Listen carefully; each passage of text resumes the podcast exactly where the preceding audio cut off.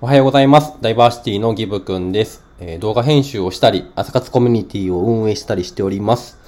今日のテーマなんですけども、僕の誕生日会が中止にというテーマでお話ししていきたいというふうに思います。誕生日会をですね、ちょっと前にもお知らせさせていただいてたんですけど、やろうというふうにずっと計画を練ってたんですね。で、もともと予定していた場所がですね、急に使えなくなってしまって、で、結果的に誕生日会はしたんですけど、その話の流れが結構面白いなって個人的に思ったので、それを話していこうと思います。で、これなんで話そうかなっていうふうに思ったかっていうと、諦めんかったらですね、どうにでもいいようになるなっていうふうに思ったなっていうところと、なんとかなったっていうところプラスアルファめっちゃ面白いところ見つけたみたいなところがあったので、ちょっと話をしていきたいなというふうに思います。で、ことの発端はですね、もともとお誕生日会をずっと企画をしていて、もうどこでやるみたいなのも決めてたんですよ。で、何をするみたいなのもちょっとずつ考えていっとって、ほんならまさかその会場がですね、使えないというふうになってしまって連絡が入ったわけですね。で、もともとみんなにも来てくれる人たちにもここでやるって言ってたのに、場所が変えないといけなくなってしまったし、なんだったら参加費も高くなるかなとも思ったし、時間的にも長い時間折れる場所だったのに短い時間しか時間貸しみたいなところになっちゃうんで、どうしようかなみたいな、めっちゃ短い時間になっちゃうな、残念だなみたいな感じになってしまってたんですね。で、次の日の朝やったと思うんですけど、いつも家の近くにあるカフェみたいなのがあるんですよ。喫茶店みたいなところで朝ごはん食べるんですけど、そこの、ママさんみたいなのがおるんですよ。一人でやってはるんですけど。で、その人と結構もう普段から喋っとって、ずっと友達みたいに喋るんですよ。で、その日も友達みたいに喋っとったんですよ。で、別に誕生日会を、できる場所がなくなったみたいな話も一切してなかったんですけど、そのママさんもめっちゃ喋りたがりで、最近ね、みたいな、聞いて、みたいな感じで、家の近くになんか、いい感じのシェアハウスを見つけて、みたいな。で、もう、そのママさん自体も自分でシェアハウスをするみたいなのが夢らしくて、それを見つけてからというものを、2、3日連続で行ってるという話をしていて、もうめちゃめちゃいいところで、オーナーさんもめっちゃいい人やから、一回ちょっとぜひ見に行ってほしい、みたいな感じで言ってはったんですね。でも、そのシェアハウスって、女性専用のシェアハウスなんですよ。で、なんで僕に言うんやろなと思ったら、下の階に、コワーキングスペースみたいな感じで自由な、広い空間があって、その奥には、スタジオがあって楽器が弾けて、みたいな感じで、もう私の理想のとこやから一回見てきて、みたいな感じで、言ってたんですね。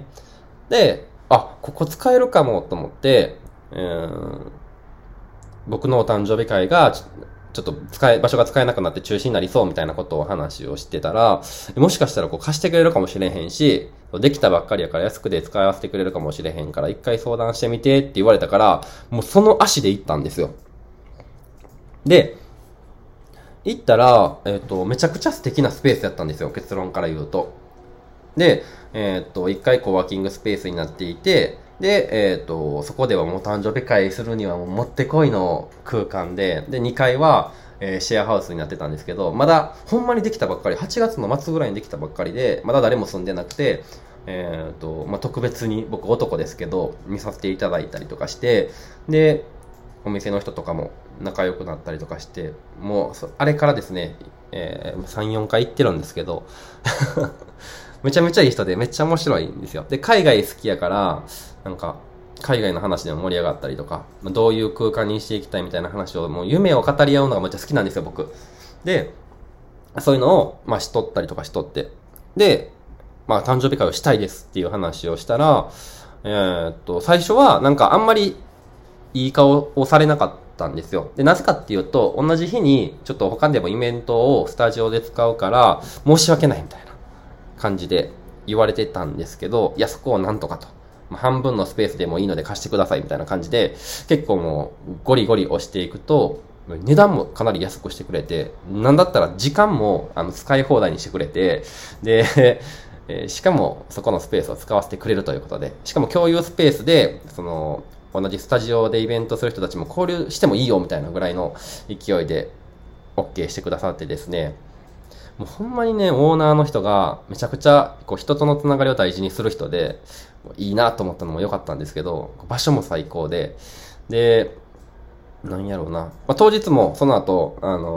みんな読んだ時に、シェアハウス僕好きすぎるから、僕が案内するみたいなことはしてたんですけど、もうそんなぐらいめちゃくちゃ素敵な空間やったんですね。で、即決でお誕生日会会場として契約させていただいて、無事お誕生日会を迎えることができたんですね。で、お誕生日会のお話に関しては、また別の回でお話ししようかなというふうに思うんですけど、なんか、ここで思ったのが、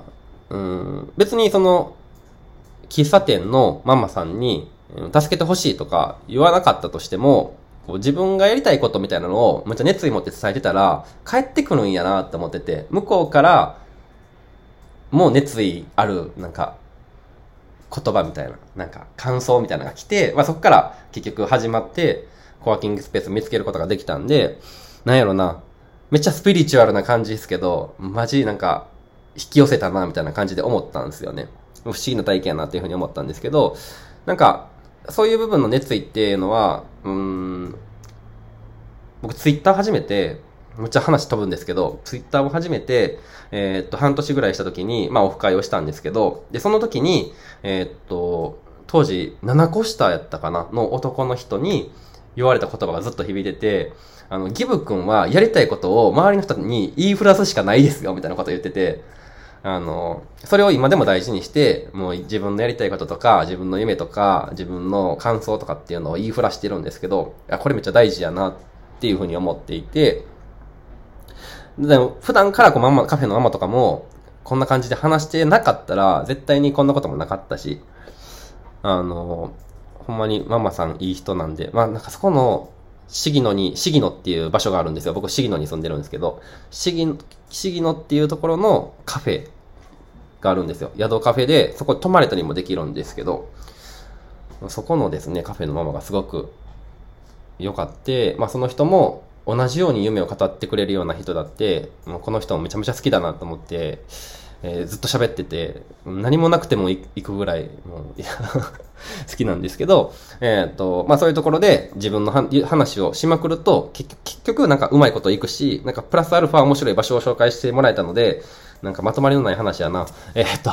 僕の誕生日が中止にっていうようなことになったんですけど、うまいこといけたよというようなお話でした。